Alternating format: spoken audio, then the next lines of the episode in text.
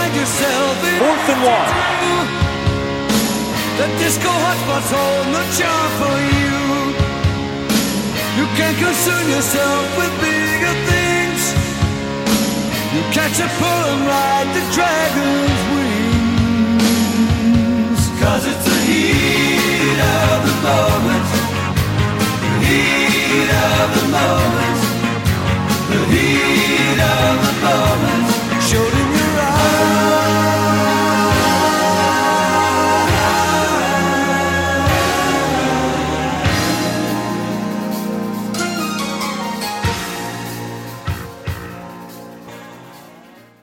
Welcome to Green and Gold Forever. I'm Eric Drews, broadcasting from Appleton, Wisconsin, and we'll be joined shortly here by Matt McLean out in Altoona. And the Green Bay Packers kicked off the 2016 season in memorable fashion. Many people, when the schedule came out, expected this to have the potential to be a very good game, and it certainly did not disappoint. Uh, and certainly it didn't disappoint if you're a Green Bay Packer fan because they were able to hold on to a 27-23 win as the Jacksonville Jaguars furiously drove down the field in an attempt to win. And Matt, there are a lot of different angles to this game that we will talk about as it goes on, but for a week one um, that was filled with thrillers, uh, this was as thrilling as any of them. Yeah, it sure was a heck of a game, and I, I don't think any of us were surprised that Jacksonville hung in there, but I guess that's what's most important, right, is you, you come out with the W, obviously, and, I mean, not a lot of big mistakes by either team. It was just pretty well played across the board and just a, a really good football game to watch. And I think you made a really good comment last week that had this been in like week four or even in week two where you didn't have the whole off season to plan for it, this could have been the ultimate trap game. And uh, having seen Jacksonville play yesterday, I'm starting to think less of it as a trap game because I think that Jacksonville legitimately is on the rise and, and Yeah. is a pretty good, um, you know, middle of the road to maybe higher than that team. But uh, the Packers talked about how prepared they were for the elements. And this, I don't know what it ended up being, but the heat index at one point was around 110 down on the field. And they said that for the most part, the the guys were hydrated. Nobody needed IVs, and I think I don't. It's determined by game time temperature, but this would have, if it was in the 91, I think they showed on the scoreboard at one time, that would have been at least the third hottest game that the Packers had ever played in, and the hottest in uh, over 13 years. So that's pretty impressive for these guys. Wow, yeah, and I, I think what you would have to be prepared going into that. I heard they were, what was it, practicing indoors with the heat on or something during the Yeah, week? and the weight room too, I guess. Yeah, which is obviously good. You have to do that stuff. And I loved the obviously the air conditioning tubes. I'd never seen that before, but what an easy and simple idea to do that. Just like shove the tubes down those guys' shoulder pads. Like I thought that was pretty Yeah. brilliant too. I thought I, I feel like I've seen that before, but I couldn't. Uh, I don't remember if it was the Packers or what it was, but I don't know. The, the thing that was funny for me, and obviously anybody who's ever been out in the heat knows that it's clearly a factor, but I think it's not quite as an, much of an advantage for the home team as they portrayed it uh, in the lead up to this game, and, and maybe it was just something to get more people to believe that the Jaguars had a legitimate chance to win. But um, it was funny because on the way, uh, I was listening to the radio yesterday morning, and they were talking about, well, the hottest game by far in Packers history was 102 degrees in 1978 at San Diego. And then Ahman Green on his pregame show, he said, well, the worst weather I ever played in for heat was down in Miami in 2006, and then just as bad on the cold end was Christmas Eve against Tampa Bay in the cold. And I thought to myself, yeah, these are so punishing conditions, yet the Packers won all three of those games that are being referenced. So clearly it's not a death sentence. Well, and I think in this case too, obviously we're coming off the summer up here too. It's not like it hasn't been in the 80s the whole time. I mean, playing in 90s is different, but it, I mean it's been hotter down there, but it's not such a shock to the system. It's not like we're going down there in November and it's 100 degrees. That might actually have a difference, but Yeah. I mean both teams are used to it. I, it it's obviously I, I hated playing in games like that in high school football, and it, it's miserable. But everybody's got to be through the misery together. So I don't think it's like you said as big of an advantage for one team or another. I was at a Brewer game this year and it was about 90 degrees, and it sucks just sitting in it. Yeah, Uh, uh, Like every once in a while, you just want to get out of the heat. But yeah, it's you know they're they're professionals and they were well prepared for it. And it's just one of those things again where, um, well, first of all, half the guys on the team are from SEC schools or Pac-12 schools, right. where you know they get they're they're more accustomed it to the heat. There. Well, yeah, exactly, and and it's not like that narrative always seems to be that here in Wisconsin it never gets above 60 degrees like it's Alaska or something. Mm-hmm. But uh, yeah, but I, I, guess it's still an impressive win for the Packers, and kudos to the coaching staff and the strength and conditioning uh, staff for having them so well prepared that nobody even needed IVs at halftime. Right. Okay, so how impressed were you by this win? Um, if if I'm gonna go a scale of one to ten, I'd maybe say like a like a seven or 8 mm-hmm. Maybe that's a little high on the scale, but I, I think yeah, week one, such weird things always seem to happen. And you obviously just take the full slate of games yesterday, and teams that weren't expected to win do still. Um, and may, they, maybe they're not the better teams going down the stretch this year, but the Packers were able to hold off a good young team. They did it, uh, you know, not super impressive uh, over the top fashion. I mean, you win by four points and only put up 27, and, and Rodgers throws for only 199 yards.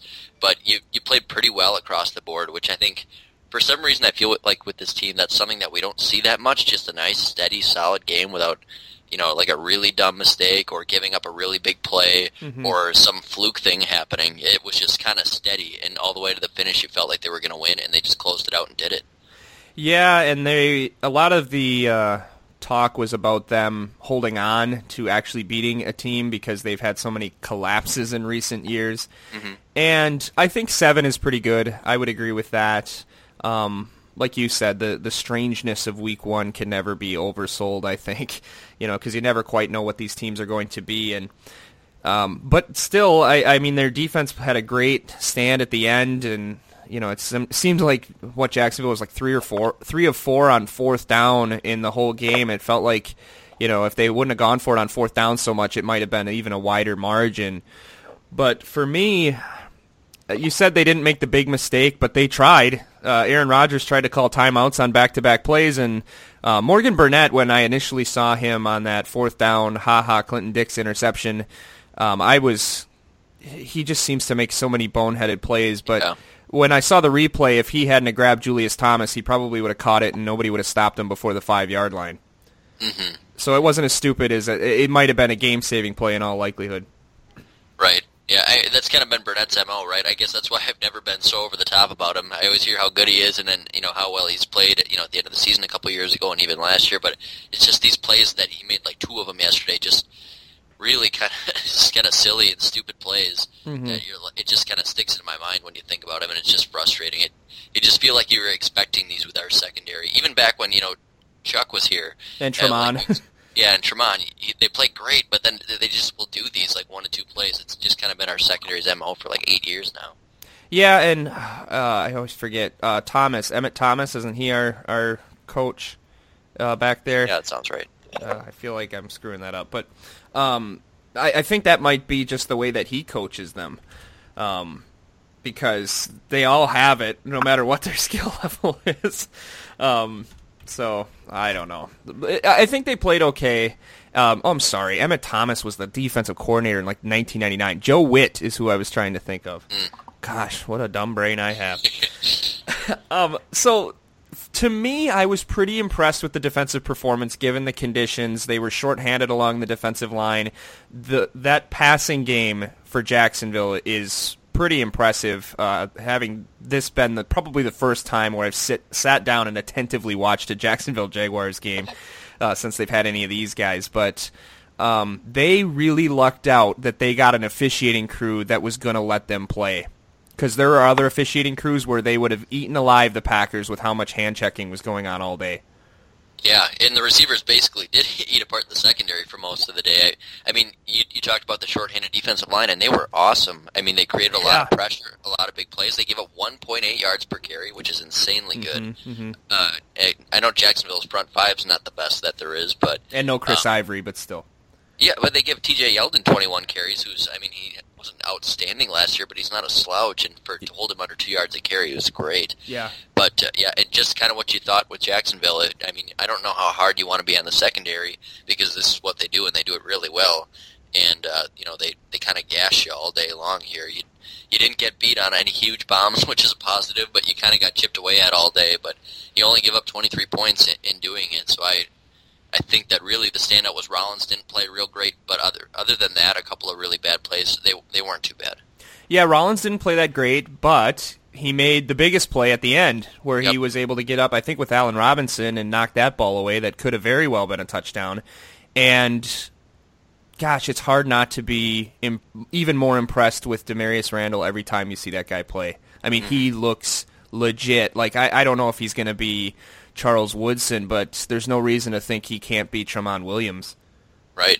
Yeah. and he was the one who really fought through. Uh, no, he forced Allen Robinson, or no, I'm sorry, Allen Hurns inside on that fourth down and one at the end, and then Micah Hyde uh, whooped Allen Robinson uh, right through his block and was able to kind of start the dog pile that led to the the victory. So I, I think, yeah, I, I think the secondary did well, but I still believe that they were somewhat fortunate to get an officiating crew that really favored their style of play rather than one that's really ticky tack.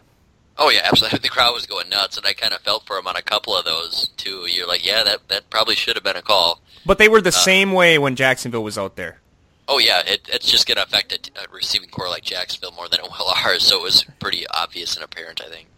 Well, let's talk about our receiving corps and our offense. And I was trying to find the best way to capture how I felt about the Packers offense yesterday, and I, I settled on the offense was successful, but it struggled. And in the sense that they were productive, they made the big plays when they needed to, they were pretty much efficient. But if you had on Red Zone at any time yesterday, and, and we had it on on a, second tel- uh, TV that we had, I almost said television, like a 75 year old man, uh, another TV to the side uh, that we're watching Red Zone during the Packer game, and every team is getting a deep pass or having wide open guys or hitting people on crossing routes, and the Packers offense did well, and I think their receivers played really well. And Aaron Rodgers, that throw he had to Davante Adams for the touchdown, maybe only rivaled by that called back throw he had to Davante Adams in 2014 against the Bears. But it just looked like such a struggle. There's no separation. If Aaron Rodgers didn't throw things with pinpoint accuracy, there was no way things were going to be completed. I have more confidence in the offense working because Jordy Nelson's back, but still, even with Jordy Nelson, and we'll give him a pass because he just came back, there's no separation. Every single catch that is successful, it has a defender like a foot behind the receiver. Yeah, and I think I think Jordy will help that, but I agree. It it uh, he wasn't quite himself yesterday, which uh, obviously, as you said, you can expect. But it looked just like one of Aaron Rodgers' quote unquote good games from last year, earlier in the year, when they're like, "Wow, that's kind of weird that he's only throwing for 220 yards and two TDs." But I mean, they got the job done. They they scored enough points to win. It just didn't quite feel that good, but. Yeah, it's hard to really criticize him when you, like you said, you have that throw to Davante Adams, which was a miracle throw that Yeah. he somehow got that off and got it on the money. He, it's just Eddie, Eddie Lacy played well. The offensive line seemed to play pretty well. Um, Rodgers hit most of his throws. It's just like you said that the offense was just having a hard time getting more than five, ten yards a chunk, and receivers just not getting open again, just like last year. And I can't quite tell why because obviously Aaron Rodgers tilts the field tremendously and the way they played yesterday couldn't have succeeded with basically any other quarterback. He had to be so accurate to complete any of those passes. But then on the flip side, it's they had the same personnel when Tolzien and Flynn were playing in 2013, and they were able to still be the third best offense in the NFL, and they still had big numbers through the passing game. In the preseason, when Joe Callahan is in there, there's separation, and they're able to move the ball. They won three games largely because Joe Callahan was unstoppable.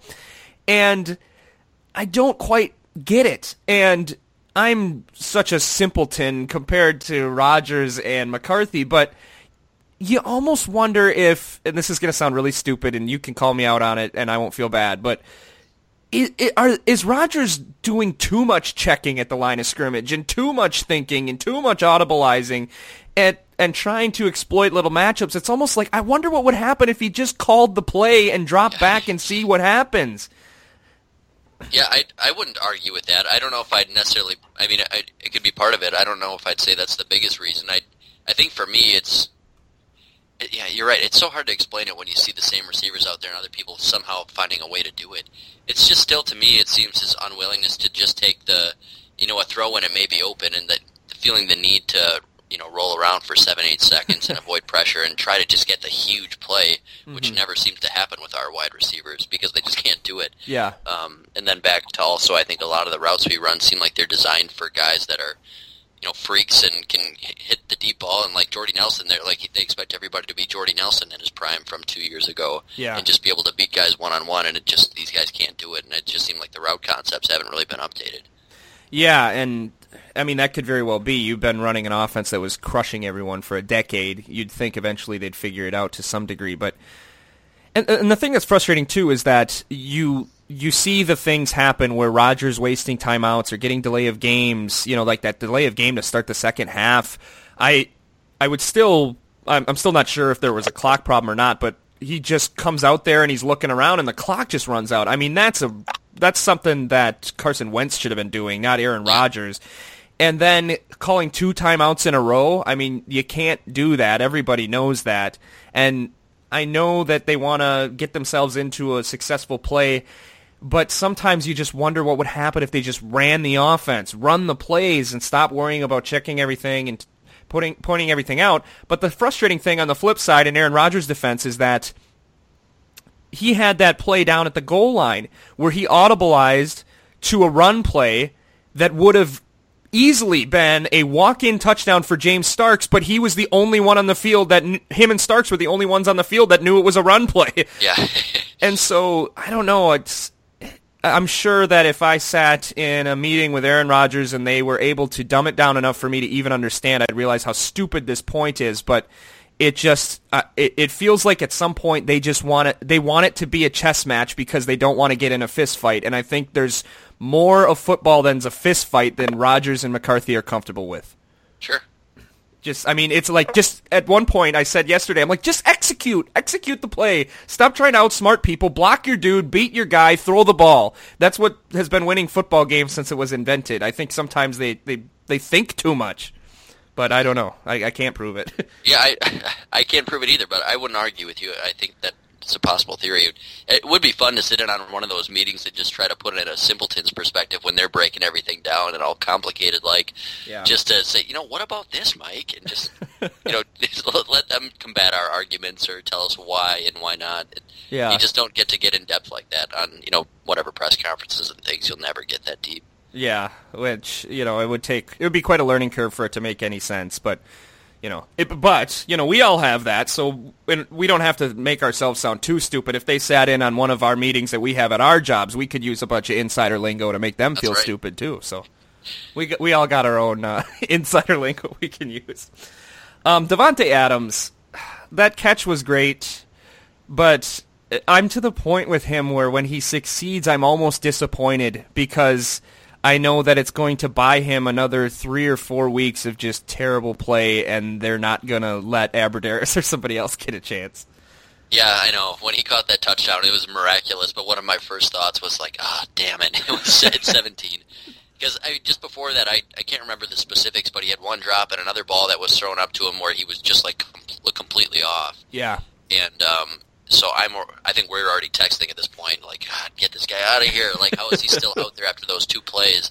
Like, you would never, as much as you can say, you know, a guy like Abbrederis or whoever isn't as explosive, you, you would never see him make a play like those couple. Yeah. But then he goes and makes a play that like nobody else can make. Yeah. And, and that's what they see, and that's what's keeping him on the team. And it was a heck of a play, though, that's for sure. But then how come they don't see that with Jeff Janis? Because he's the same way. Yeah. I mean, he yeah, makes he them. Yeah. the field. Yeah, he can't get on the field at all, but he makes the miraculous plays too, and he has fewer opportunities to do so. I mean, anybody who was good enough physically to be drafted in the second round ought to make a few miraculous plays when he gets 20 targets a game like he was yeah, last year. But hopefully he can just keep getting better, but yeah, he, he's a frustrating person to watch for sure. Um, one thing I did want to point out is that the Packers were outgained by Jacksonville, and Jacksonville ran eight more plays than the Packers did, and and so I remember that happening quite a bit last year, and I was wondering if that was a maybe a meta sign that the offense is in decline, that they can't stay on the field and they can't convert, and they're always getting outgained. And the truth is, they've been getting outgained more often um, last year and then this year. But I, before I said anything on it, I threw it all in a spreadsheet, and it turns out getting outgained has almost perfectly no correlation to victory. It was like your, your wins and losses were half you got outgained your opponent and half you got outgained, and the same was true for number of plays run. So um, I don't know if anybody was on that radar, but um, you shouldn't be because apparently that doesn't matter at all. You just have to be efficient and convert on third down and win the turnover battles. The main thing. Yeah, you would think in a game like this, though, that would matter. I mean, I can see it in the course of a season, whereas if you have games where you're up a lot, you're going to stop putting yards up, or if you're down a lot, you're going to put up a ton trying to get back into it. Yeah. But you would think in a four-point game like this, that would be a big difference, and you know that that should make the difference in a four-point game if you're getting outgained, and because that generally means you're getting more first downs and converting more. Well, and conventionally though, the Packers um, uh, they were seven of fourteen on third down, which is pretty good. And Jacksonville was only four of fifteen, but they were three for four on fourth down. You, you almost wonder that if they don't have so for, going forward on four fourth downs is ridiculous. And then converting three of them, if they don't have that, then I would say the Packers probably would have looked a lot better in that comparison. True. I mean, it, it's almost like Jacksonville played desperately the entire game rather than just at the end. Yeah, and basically got to continue three other possessions they wouldn't have normally done, so that makes sense. Yeah, and it it, it really would have changed the game because they were dominating that field uh, field position. It's kind of what stifled the Packers' offense, and then um, they went for it on, on an early fourth down at around midfield, and they really would have forfeited all that field position that they had gained. Uh, but it obviously worked out for them. I thought it was interesting for the Packers that their one fourth down that they went for was deep in Jacksonville territory. They ran it with Eddie Lacy out of a conventional formation, and they ran right behind Lane Taylor, and it and it gained. So I don't know if they were trying to send a message there, but uh, certainly it sent a message to me that. Um, as much as Josh Sitton was a good player, it turns out maybe guards don't matter all that much. well, With apologies to all guards out there. Right, right. I, they definitely do matter, but I, I mean, he was not apparent yesterday, which was great. he didn't get blown up. He didn't get dominated. He, I mean, he didn't make any huge pancake, gigantic blocks. But when do we ever notice an offensive lineman doing that anyway? So it's always yeah. the key for them, obviously, to be incognito. Yeah. So for him to go through a game yesterday like that, I thought was a, a big positive for the whole offensive line and for especially for him. Agreed. And I don't know how much you've been seeing this weekend or today, but there's some really bizarre accounts of why Sitton might have been cut. I haven't seen anything, no. Yeah, so I didn't want to talk about any of them on here because all of it is kind of speculation, and if some of the worst ones are true, it's pretty bad on Josh Sitton. So I guess I would say if anybody's interested in those, go seek them out. But I would, I guess, advocate for caution until we have some reliable sources saying so. I know I don't mean to leave everybody in the dark. Yeah, jeez, Louise, it's not like we're CNN here. Come on, give us something. Um, he would be in the same category with Riley Cooper if it were true. Oh wow, okay. So, um, so that's why I didn't want to put him on full blast. Sure, makes sense. um, defensively, I thought Clay Matthews looked more disruptive um, than he did uh, last year playing from the outside, and that not only was a positive, but it also was wild Clay Matthews running all over the place and sometimes running out of plays like we're used to seeing. Um, and then Nick Perry, I thought played well as well. So I, I, thought those linebackers overall did good, and it was good to see Clay on the outside. I thought he was very, he was much more effective rushing the passer there than he was last year in the middle. But it was funny to just see reckless Clay back because he still kind of ran himself out of plays and probably hit the quarterback and shoved him extra times. And I was waiting for flags, and so it's good to see the old Clay back, both good and bad. Oh yeah, just what was that him that blew up? To, no, I think that was actually Joe Thomas that blew up Denard Robinson on that running back, or uh, when he was lined up at the backfield. But Clay had a similar one earlier in the game. It was uh, Nick just, Perry, I think. Yeah, well, either way, they all played great yesterday. Yeah. I mean, the middle linebackers were kind of quiet, but um, I, Joe Thomas when he played there was great, and Clay was great, Nick Perry was great. Um, I, I mean, yeah, to see all of them basically have a play where they just knifed right in the backfield and blew guys up was huge. And I think if you know Clay can multiply those big plays by instead of like two or three to like five or six. Yeah. I, I mean, that's huge for the Steve. That's what we need. I mean, he's our playmaker. He's got to do stuff like that. Did Kenny Clark even play yesterday? I feel like I didn't see him at all. Yeah, that maybe that goes along the lines with the offensive line because I didn't. I was thinking the same thing as I was watching the game. I almost wanted to look it up, but I didn't feel like I didn't want to put in the effort to do that. But I did read something about Julius Peppers today because I was like, man, did he even play? Yeah. And apparently he played only like less than forty percent of the snaps. Yeah, I didn't notice him at all. He, I was going to bring that up after we talked about Clark. That uh, if if he played, he was almost invisible. Yeah, that uh, apparently one theory that I read from a Packers reporter reporter this morning was that they're probably saving him, you know, for later in the year to play him a little more. And obviously, since the weather was so hot and they didn't want to wear him out. But uh, yeah, I mean, pretty much all the defensive linemen were steady, but I all kind of quiet, I guess. But you, yeah, I didn't see anything from Clark or or Peppers really at all. I know there's probably s- some um, truth into saving him and not worrying about it stuff, but the way you described it, I just imagine him playing like all day, and then on Friday they're like, "How are you, Julius?" and he's pouring a wet w- towel on himself. They're like, "I'm still, I'm still really hot. I just can't cool down." but I'm sure there's, you know, there's, you know, dehydration can go on for a long time, but it just, uh, I don't know. I found that. Well, visual when you're an old guy like that, I mean, you're more apt to get injured in an environment like that. I think is more the thing rather than Julius like coming up to him before the game and saying he can't go. It's just it's just too hot outside. Can I borrow that water bottle, man? Oh God, it's just brutal out here. yeah, and the, the injury point's a good one because uh, when Randall Cobb was holding his knee, the way he fell, and that was literally minutes after Keenan Allen had just been carted off with a torn ACL, and I was like, oh my gosh, are, are we ever going to see this team healthy again? And it just for that commercial break, I just sat there and I couldn't stop thinking about the 2014 title game, thinking, gosh, that was the healthiest we're ever going to be, and we blew it. And then uh, Randall Cobb was right back in there. Apparently, it was just a cramp, but Yeah. scared the heck out of me. Yeah, every time like you see one of your main guys limping around like that, you're like because you've seen it where it's a torn ACL and a guy just is hobbling a little bit. You like you you've seen the worst, so you can never just assume it's nothing. Yeah. But uh, yeah, I mean that was a little scary too. What else was funny is they showed on the bottom line that Brian Cushing had a torn ACL and would be out six weeks.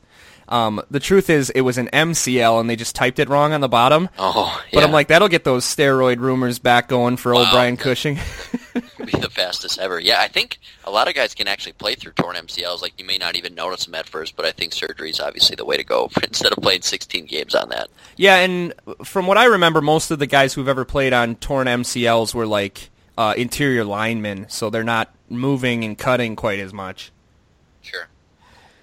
So Jacksonville, um, I think the Packers. I guess I could let you s- jump in here before we move completely to Jacksonville. But f- for me, I don't think any differently of the Packers than I did prior to the game. I was uh, uh, impressed that they were able to win against a good opponent, but I'm still not sold on either the offense or the defense. More so than I was before the season. I thought the offense would would be better than they were, but I don't know if they'd go back to the 14 form. And I thought the defense would likely hold steady at where they were last year, but I wasn't expecting a very significant jump higher up in the rankings. And I still feel the same way after the win in Jacksonville. Yeah, I think this is exactly what I expected. Um, you know, an offense that looked maybe a little bit more efficient, but pretty similar to last year, just because you weren't expecting Jordy to be out and be himself after week one.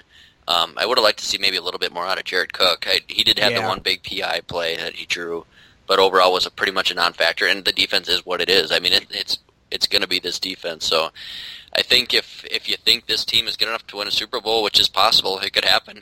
I, yeah. I still think they can, but I, I think this is exactly what you expected coming into the year. Probably a you know a 12 and 4, 11 and 5 team that has a shot.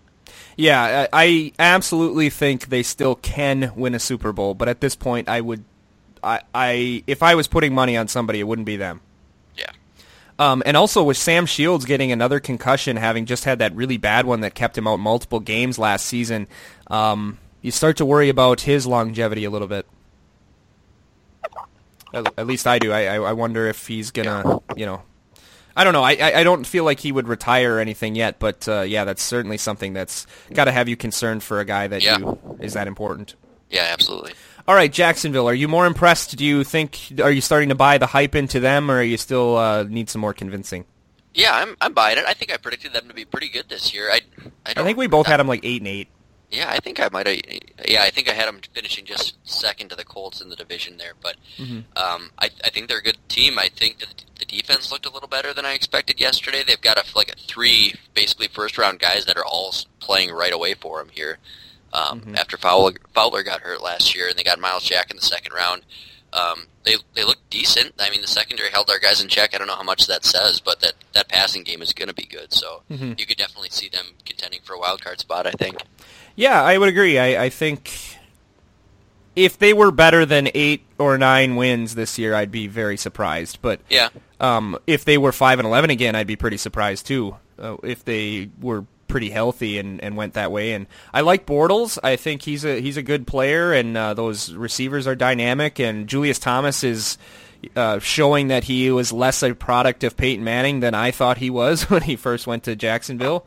Um, but we'll, I guess we'll we'll see what happens with them. But I do notice myself not hating their uniforms so much now that the team's actually interesting to watch. Yeah, I know. I, I still kind of hate the two-tone helmet, but if they just changed it to a straight matted black helmet, I'd be on board. I, th- I don't think they're so bad, but yeah, I used to think that when they came out with them were basically the worst, and I I can tolerate them now. It's probably just more you get used to them; they don't seem so outlandish anymore. I think it's partially that, and I'm getting the same effect with Tampa's, at least their road all whites and stuff. And I think it has more to do with then they're just a fun team to watch. watch. Yeah, who wants to watch that trash when Josh McCown's the quarterback or Chad Henne's the quarterback in Jacksonville? true. Yeah. They wouldn't look good playing for you know Kansas City or Dallas or something like that. Okay, um, we have some topics that we're going to talk about that were, were given to us by uh, um, Daniel Johnson and Corey Ben, two of our great great fans uh, that are always helping us out with stuff to talk about. Um, few things. Let's rapid fire from other things that happened yesterday. First of all, that might have been the best week one that I could remember off the top of my head. Yeah, that was awesome. And it's you know you hate to say that it's too bad the Packers game was in the middle of a lot of it, but we didn't get to see a lot of that good action. I, I was trying to flip back to Red Zone like during halftime and commercials and stuff to watch it, but there was so many good games, and mm-hmm. even the game last night and all the afternoon games basically. That Colts line game, Lions game was a lot of fun, mm-hmm. and it, that was on the high scoring end of things. And then you get the Seattle Miami if you're into the defensive struggles. Yeah. I mean you basically had everything, major comebacks. It was it was overall just an awesome day. Yeah, agreed. And really, if you weren't in football mode already, I don't know how you couldn't have been. But if you weren't now, I think everybody's back in full mode. Um, so a lot of injuries yesterday. Two to quarterbacks. RG three is on IR already. I mean, people make fun of how brittle he is, but he's going on IR with the hope that he they can use the designated to return on him. But um, gosh, do they need the roster spot that bad that you'd risk that you know somebody else couldn't come off of there? That just seems weird. Yeah, and it's unfortunate, as I think we were all looking forward to seeing it, what that experiment would be like, and that kind of takes all the interest out of the Browns for me now. Yeah, agreed. Because who's going to play then? Mc- McCown? Is that who? Yeah, I would think so. He's on every team, I think. Yeah. He's just the he's like all time quarterback. Like you'd play that as kids. He's the all time backup quarterback for every team in the NFL, I think. Yeah. And Russell Wilson had Ndamukong Suh step on his ankle by accident. I was pretty sure, and there's a chance he might not play next week. Wow. Yeah, I, I did see that he was, um, after the game, I think he said he was definitely going to play, and then today I saw he was maybe questionable for that in a pretty bad ankle sprain.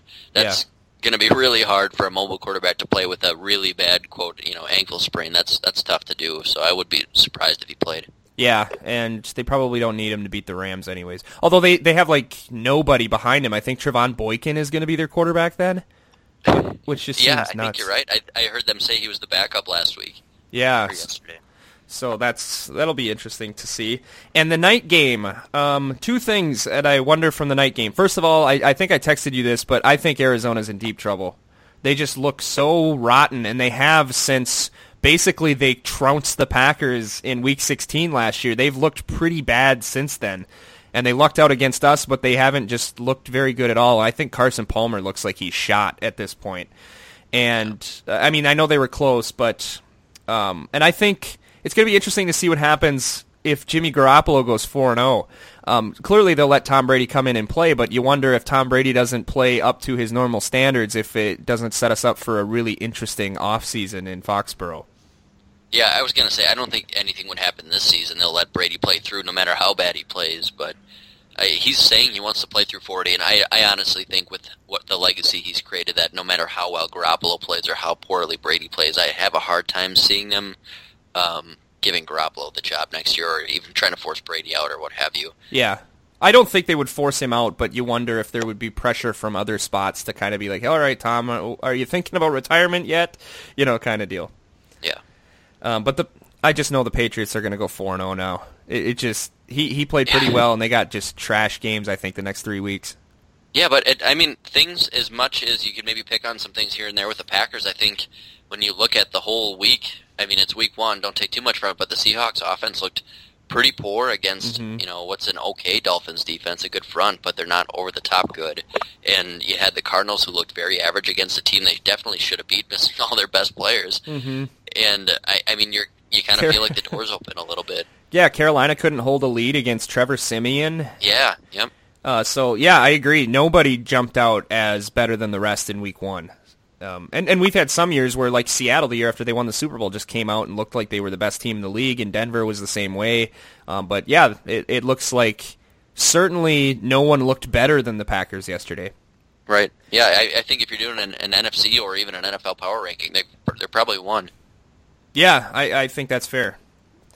All right, and real quick, uh, Jack Del Rio going for two. Um, it really, I thought it was a good move. I, I couldn't decide if I wanted him to fail or not, but then once he made it and he was doing like the slow old guy double fists, I was kind of happy for him. But uh, it, his justification was that we have to make one play to win this game. Uh, at some point, either now or in overtime. So why the hell not do it now? And it made me wish Mike McCarthy had that same gut uh, in the playoffs.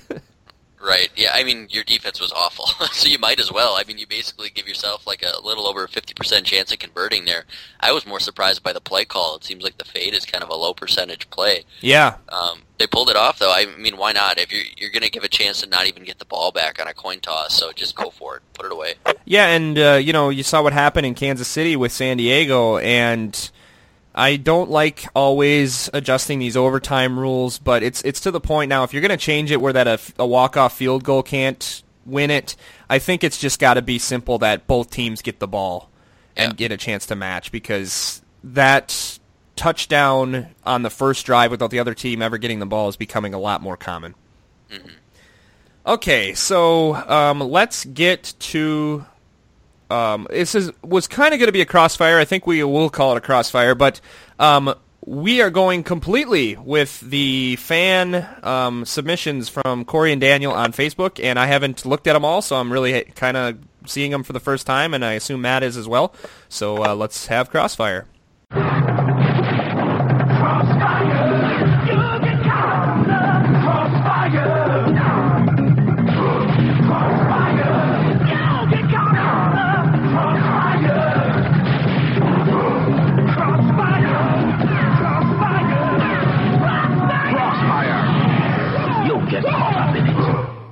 And that signifies the beginning of Crossfire, where we take random topics and we quickly debate them back and forth. And right now, as I just said, we're going to go straight to the Facebook page. And Daniel Johnson um, has the first few topics, and then Corey Bend has a few on uh, after that. So we're going to talk about uh, each one of these um, in rapid fire fashion. Uh, obviously, if you're listening, you probably know how Crossfire works, but whatever. Okay, so Daniel Johnson's first. Uh, he wanted us to talk about the 9/11 anniversary. What do you remember about it in that 2001 season?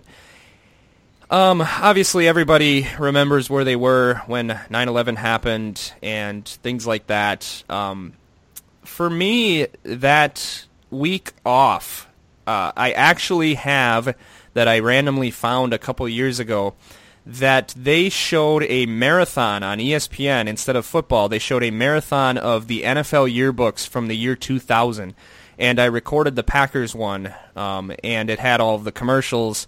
And I remember um, having that. It had a lot of the ads talking about all of the games that had been canceled, and I think I played football over at the neighbor's house, and uh, it was it was a weird time, and I think everybody has their own uh, personal story, but. Uh, yeah, I just uh, I, I don't know if I don't know if you can overstate to younger people who weren't around uh, when 9/11 happened, and there's people in high school now that probably have no personal recollection of 9/11, and it's certainly from a cultural standpoint, it's it, it's the most unique uh, time that I've ever been alive. It, it just really, I don't know. There was just a sense of you didn't feel safe anywhere for quite a while after that, and I, I don't think anything, even with all the weird stuff that's happened in recent years, has quite replicated that feeling.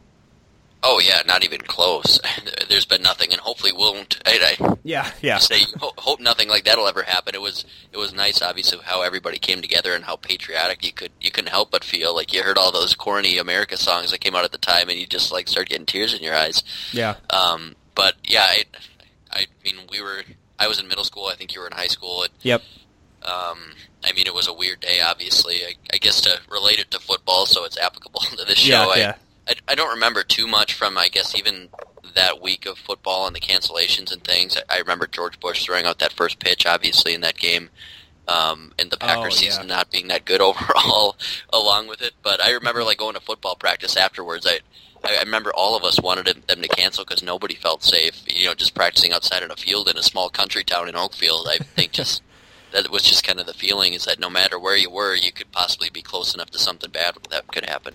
Well, and there were so many rumors that day about. I, I remember a kid coming into one of my study halls that was like a senior. I was a freshman, and he's saying, "Well, there's six planes that are unaccounted for. They don't know where they're going, and just these wild, wild things." And I don't. I mean, it took like a year to make complete sense of what's going on, and um, and then remember they had the anthrax after that, and then they had um, I think locally there was like a cherry bombs in uh, um, like mailboxes. I remember being in our sister's car on the way home from school, and all of us are sort of joking but sort of serious, like cowering as she opens the mailbox. Yeah, just. I mean, you laugh about it now, but you know, obviously, it was a, it was a horrible tragedy, and it's it's nice that they remember that things. But it's I think it, it just was the weirdest. It was the most national thing that's ever happened in my life, where it felt like it happened to everybody, even though it didn't. Right.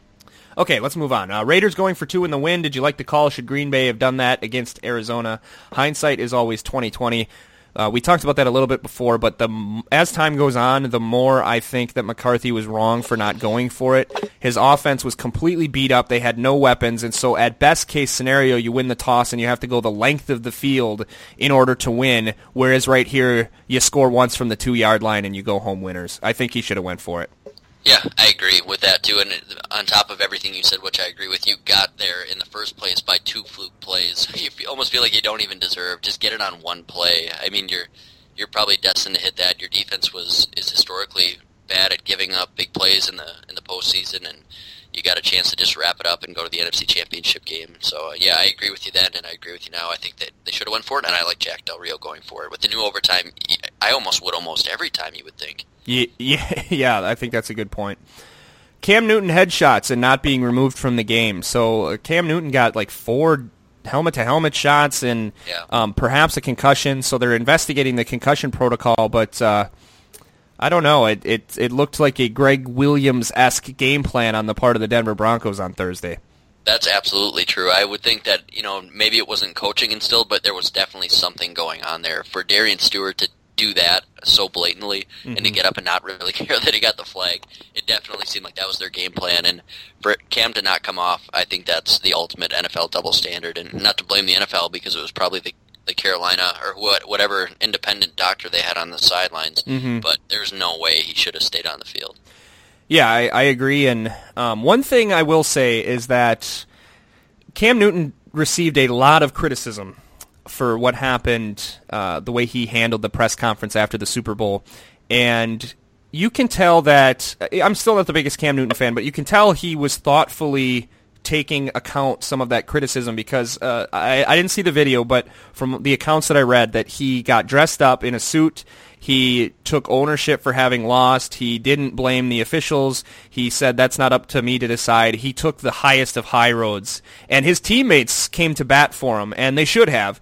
But for Cam to do that, I think it shows that he's self-aware and he's he's trying he's not just trying to be this guy that antagonizes people. He's trying to be uh, thoughtful and uh, you know, maybe it's it's probably somewhat self-serving, but I thought uh, he should get some kudos for that. Right. Yeah, I agree. Davante Stonehands Adams, can he only catch tough passes? Um, no, because he flailed around like a kid who had never caught a football before on that long catch that or that long pass that he should have had. So no, I don't know. I think he's just uh, maybe he's lazy and he only catches them right when he's about to get pulled out of the game. Yeah, I agree. he, there's no no boundaries to the catches, the passes he can't catch. It's it's all encompassing. So it's not necessarily just easy catches he can't make. It's easier to pick lottery numbers than to guess which catch Davante Adams will make. That's right. Okay, now transitioning to Corey Ben's picks. Dak Prescott, Carson Wentz, and Jimmy Garoppolo, who had the most impressive debut. Uh, so I saw more of Dak Prescott and Jimmy Garoppolo than I did of Carson Wentz, but and Carson Wentz played against the Browns, but he, he looked really good. Um, I think for me, I thought Garoppolo was the most impressive on the surface because that offense didn't look much different, and it's usually run by one of the greatest quarterbacks, if not the greatest of all time. Whereas uh, Carson Wentz, I thought he, he looked good, but again, he was beaten up on Cleveland, and Dak, Dak Prescott, I thought did okay, but it certainly didn't look the way it does when Tony Romo's in there. Yeah, I'd say that Garoppolo looked the best, but I'm going to say that Carson Wentz was the most impressive. Okay. I mean, t- his two touchdown passes he had were insanely good NFL throws. Yeah. And for him to come from um, FCS and to have only played in one preseason game and to have been hurt with a fractured rib for the last three weeks to come in and play like that, I thought even against a not great defense, that was extremely impressive. And I, I couldn't believe it. I was shocked that he played that well. Yeah, I was too, and uh, I, I think I think that you make a good point there. I could come to that uh, idea as well. What's with so many teams wearing white for home games? I get Dallas because of the unique organizational custom, and I even get Jacksonville, the Heat. But the Saints, you are playing in a dome. I, I had the same thought actually when the Saints they, they do that quite a bit early in the season, Yeah. but I don't know why, and they look ridiculous because they have that stupid polo collar design on the the neck of their shirts. But um, and the Jets, the Jets doing it too. Like, yeah, I don't get it. Stop wearing white at home unless you're coached by Joe Gibbs or you're the Dallas Cowboys. Yeah, I, I mean, I definitely understand it for outdoor games earlier in the season too. And the Saints, I think that's that's just their prerogative. It's just the coach's call, right? So maybe Sean Payton just Yeah. likes the whites better. Although I think their blacks are pretty cool. Yeah, their Um, blacks with the gold pants are like really cool. It's the best unis they have. Yeah, yeah, but I, I, I get it. If you're going to be out in the sun, if you got dark green uniforms, why not choose against it? I'd rather wear white in the sun than dark. But yeah, the dome teams don't make sense. The did you know the Packers for the first two games of '89 actually wore whites at home? It's the only time they've ever done that. They looked ridiculous. um, if Arizona can't beat the Patriots minus Gronk, Brady, and both starting tackles in a primetime game at home, who can? Yes, I'm already dreading the inevitable crowning of the Patriots in Super Bowl 51. Um, I think Denver can.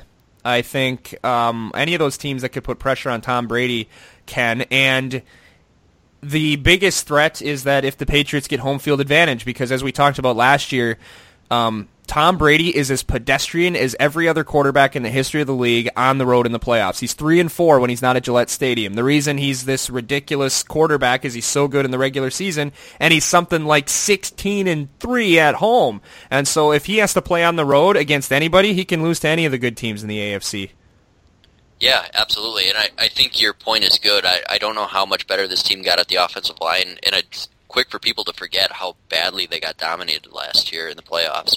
So although they looked good in that game, um, I mean, Arizona doesn't have a whole lot of pass rushers. That's part of the reason why their defense wasn't any better last year is they couldn't get any sacks. Yeah. So they basically played one of the best teams they could have matched up against, and their one good player was the guy they traded to him, Chandler Jones, and he got two sacks, I believe. Mm-hmm. So you play a team with a better defense than that, and you basically have to score 21 points to outscore them, I think, and win. Yeah. So I think they're the best team in the AFC still, but I I would be scared too if I was them going up against Denver or another team that could put some pressure on. And maybe I'm just way off, but I I'm not impressed with Arizona at all. I, I just think maybe they're not very good. Mm-hmm. Where does post 2009 Drew Brees rank amongst the most egregious wastes of singular transcendent talent in modern football history? Seriously, if the Saints had any clue what the heck they were doing with the rest of their roster, Brees would have them in the postseason at least every year. My guess from your questions here, Corey, is that you watched quite a bit of that Saints Raiders game. Um, which is which is fine. It was a good game. Um, I've started on all these, so Matt, why don't you start on this one? Yeah, and we've talked about this before too with them, and I, I think you can even say in a similar light to Matt Ryan. Although what Drew Brees is doing is a lot better than what Matt Ryan's doing, mm-hmm. but basically you have a quarterback on both of those teams, and especially with the Saints, and the rest of your roster is just absolute garbage. It's it's hard to imagine it. I mean, you basically have drafted terribly since you've gotten him, and he was able to carry you to a win and had a couple of guys in your defense that played well, but for the most part since then, I mean, he's been a quarterback that's top five, at least top ten, should be a playoff team, but you just surrounded him with absolutely nothing. Mm-hmm. And I think all of your points are correct. But I also think that Drew Brees might be the best example. Even though I, I had him number nine on my list of greatest quarterbacks ever, which I admitted I, I used a methodology that I no longer agree with, but he might be example number one for this era of empty passing yardage where offenses aren't any more, in fact, they're much more inefficient than they were years ago. And so he throws for a ton of yards, but he doesn't translate that into points at any and at any higher rate than any of the other teams in the league. And we've seen him against Seattle and against um, you know Atlanta at times teams that have good defenses. Um, both times he played San Francisco in the, uh, I think both times he played San Francisco with uh, Kaepernick at quarterback. He just kind of wilts and doesn't really do much. And then he comes back and they're down 31 to 10 and he gets two long touchdown drives and pulls to within seven with 10 seconds left. And I just think that much of that statistical production that blows your mind at the end of the year comes in garbage time and it comes at drives that don't result in points. Sure. And so I think he's been great, but I don't necessarily like. I don't know. You have a follow up question here, um, Corey Ben, about Andrew Luck, but for me, when I watched Luck yesterday, I'm like, wow, this guy's incredible. This guy really is. I don't know where this team would be without him. And Drew Brees, it could be the the style of play is different, but for me, I think Brees just is kind of the epitome of a bunch of empty yards that mean a whole lot of nothing because you don't put it in the end zone any more than Russell Wilson does. Right. Yeah, and I can I can see that to a point for sure, but I also think there's a the majority of quarterbacks that have ever been in this league can't put up those empty yards like Drew Brees can either. Like they just can't do what he can do. No. And I agree that that offense may not be the most effective offense still, and he can be even frustrating to watch at times. Even if he throws for 400 yards, it can be kind of a struggle sometimes. But uh, I, I, he's still a great quarterback. He deserves a little better. He's absolutely a great quarterback, but I think that to say that it's a huge egregious waste of, of, of talent, I think is unfair because they do have a Super Bowl. And at the end of this generation, you're likely going to have, excuse me, you're likely going to have Matt Ryan, Philip Rivers, Tony Romo, all of these guys that were statistically incredible and would have been the best quarterbacks in their respective eras any other time. You can maybe throw Andy Dalton onto that list, and Andrew Luck is well on his way towards that. And then you're going to have other guys who are still pretty good, like uh, Alex Smith and, and stuff like that, that are going to have nothing to show for it. At least Drew Brees hit light, got lightning in a bottle the one year and got a Super Bowl. All right, Andrew Luck. Um, do you think? Uh, do you want to comment on that at all? It says uh, Andrew Luck is he on the way to joining Drew Brees? Luck is so brilliant, but he's seemingly uh, the only good personnel decision the Colts have made in the last five years. Yeah, I mean he could be. It's it's it's early to tell. They've got a couple of pieces, a couple of nice receivers and things. That it's definitely not too late for him. He's so young still, but right now it's that way. Yeah. Um, yeah, he's got a long way to go, but yeah, you certainly feel bad for him. But a lot of times he you can't get you you aren't down 21 to 3 with your quarterback playing great. He he's got to contribute some to being down in these huge holes all the time that he's getting yeah, himself yeah, out mean, of. He played bad in the beginning of yesterday's game. He just turned it on all of a sudden in the second half and at the end of the first. And that's kind of his MO and it's exciting to watch, but uh, he certainly shares in that blame. All right, and number 10, uh, Corey Ben says, apparently Skip Bayless and Shannon Sharpe are co-hosting a ripoff of First Take. Ugh, I don't yeah. remember what it's called. Uh, Second Take, I'm pretty sure. Is it really? I think so. I think that's what I heard. Yeah, that's a great. They name. had a bunch of commercials, but I just like automatically tune out as soon as I see Skip Bayless on the TV. Well, and he asks what we would, what it would take for us to watch a full episode of that uninterrupted. How much would someone have to pay you? I don't think it would take a ton of money, like maybe like a hundred bucks, but you'd have to give me a six pack as well. Yeah, if I'm speaking honestly, I could probably be asked to sit down with a beer and just watch an episode and be okay. But if we're handing out money here, yeah. I, I, I can't stand to watch Skip Bayless at, at all. It's so frustrating. And at least this time he's not with Stephen A, who's just as bad. That's true. Uh, maybe Shannon's a little better. It'll be a little more tolerable. But yeah, just the commercials for that show make me want to throw up a little bit. Well, and I could put up with Shannon Sharpe a little bit because he's a Hall of Fame player, you know, Yeah. and so he at least when he's when he's saying outrageous things, you know, perhaps it's coming from a position of where he's lived it or, or something. I don't know, and and I always like him because he said really nice things about Sterling Sharpe at his Hall of Fame induction. um, but I don't know who watches those shows and you were talking about the ads. Every time one of those ads came on, I kept thinking, you're spending all of this money to showcase a new show that is going to occur when anyone who is of school age or has a job will not be able to watch it. So who are you appealing this to? Super old people and people who don't got much going on in their lives? I don't I know. so. Yeah, that's it. Um, yeah, that could be a whole nother discussion, but I don't want to go down that road. Um, and then uh, Corey Ben said he's feeling good about the win. It's a work in progress. He loved the run defense. Clay looked awesome back in the old spot. He thought the D-line played well and uh, some lapses in coverage, but they shut down the run, so that's good. On offense, he liked Lacey and Cobb. Uh, seeing Jordy catch a touchdown was amazing, which I'll agree with. Uh, bottom line, it's a road win against a team that looks like it could be uh, tough out this season and I'm glad to have this win in the bank and to have this particular road trip behind us. Um, Yep, agree with everything. yeah, absolutely. Spot on. I somebody's doing their weed eater outside my window here, and I thought my was my computer about ready to explode, but that's why I was kind of distracted while I was reading that. All right, no justification. Let's just make our picks super fast. Jets at All Bills. All right, you were so fast, I wasn't even ready. Jets at Bills. Um, I'm gonna go. Uh, the Bills look so bad. I'll go Jets. Uh, I'll agree with you for that reason, and the Jets look pretty good. Um, Saints at Giants. Ooh, I'm gonna go with uh, the Giants at home. I like the Giants, and I like Sterling Shepard. They they could have a Yeah. really good chance there. Um, Tennessee at Detroit. Ooh, uh, I'll pick the Lions. I will too. Dallas at Washington. Ooh, Redskins. Yeah, it's hard when we haven't seen him play, but I'll agree with that. Yeah. Um, I'll start going first for the next few. Uh, Kansas City at Houston, a rematch of that fantastic playoff game from last year. Um, I will go with Houston. Yeah, this is a tough one. I'll just to be different. I'm like split on this. I'll go Kansas City. Okay, Miami at New England. I will take the Uh, Patriots. You're gonna go Patriots. Okay, Yeah. I'm gonna go Miami. Okay. Uh, Baltimore at Cleveland with Josh McCown. I will take Baltimore. Same here. Uh, San Francisco at Carolina, the Panthers. Uh, yep, Panthers. Cincinnati at Pittsburgh.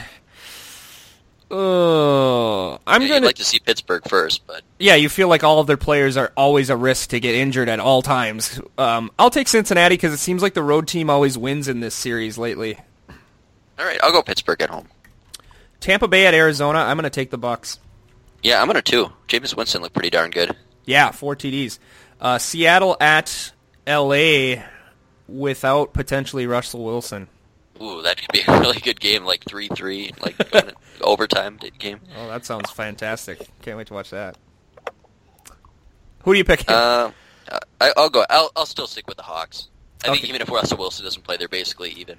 I'm going to go with the Rams. I think um, Seattle's offense didn't impress me at all yesterday. And then you throw in a bad quarterback. Atlanta at Oakland. This feels like a game the Raiders will lose being high after winning. It does, doesn't it? Yeah, I, I'm gonna go with the Falcons. I think. um, and I don't know if I made it clear. I am going with the Falcons as well. Jacksonville at San Diego. I think I'm going to do the same thing, even though they lost Keenan Allen. I think that uh, uh, they. I, I liked their running game yesterday, and so I think Jacksonville has a letdown going on the road. All right, I'm gonna pick uh, Jacksonville. I think it's hard to bounce back as if you're San Diego after that crushing defeat and losing your best offensive player. That could be. Now I'm regretting my decision. No, Oh, well. stick with it. I will. I will. Uh, in Indy at Denver. I think. Uh, I don't know. You pick first this time. I want to think about it. Yeah, I'll, I'll pick the Colts here. um, yeah, I will too. Um, you know what? No, I'm not. I'm going to pick Denver. That that defense looked so awful last uh, night, so I'm going to pick Denver. Philadelphia at Chicago. Uh, I'll go Bears. I'll go Bears as well. And now we can analyze a little bit more this one. The Packers at the Vikings. And so the Vikings won almost exclusively with defense yesterday, um, defeating the Tennessee Titans coming back from behind. Um, they still, apparently, Mike Zimmer has, I always want to call him Don Zimmer, the stupid guy who Pedro Martinez threw down. Mike Zimmer has decided who's going to be the quarterback, but he's not telling anyone. Um, to tell you the truth, I think I'm going to pick Minnesota, and it, it's not that I think anything less of the Packers, but I think they're going to be hyped up, and um, I could very well be wrong, but I just don't know if at this stage of the reacclimation of Jordy Nelson that I expect their offense to look any better than it did against Minnesota in Week 17 last year. Sure. Yeah, I I'm kind of there with you. I think if you come into this with Bridgewater, I actually had this on my season projections as a Vikings win. Yeah. But I think with the quarterback changeups now, and they didn't impress me enough against Tennessee, I don't think to pick them here in the upset. So I think whether it's Shaun Hill or Sam Bradford, I think you're still good enough to beat them. So I'll pick Green Bay.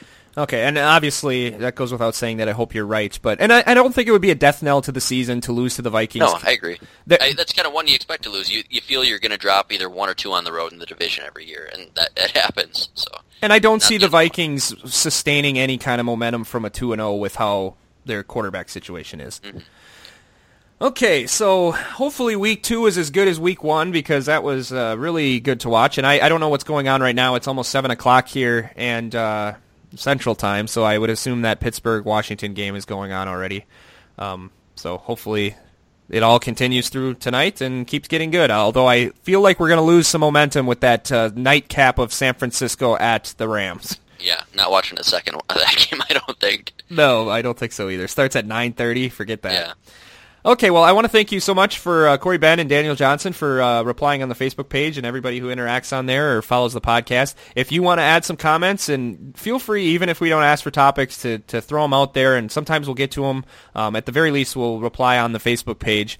Um, although I forgot to, Carlos is on here, I forgot to respond to him on the Facebook page, but um, definitely, maybe in the bye week we'll go more over some of the great teams or something. But um, if you want to interact with the podcast, go to the Green and Gold Forever podcast on Facebook. You can uh, tweet at me at Green Gold Forever. That's the number four on Twitter, and uh, hit us up there. And don't forget to download the Podbean app and follow Green and Gold Forever on there for the complete archives of Green and Gold Forever. And you can also uh, follow the podcast through the iTunes app as well.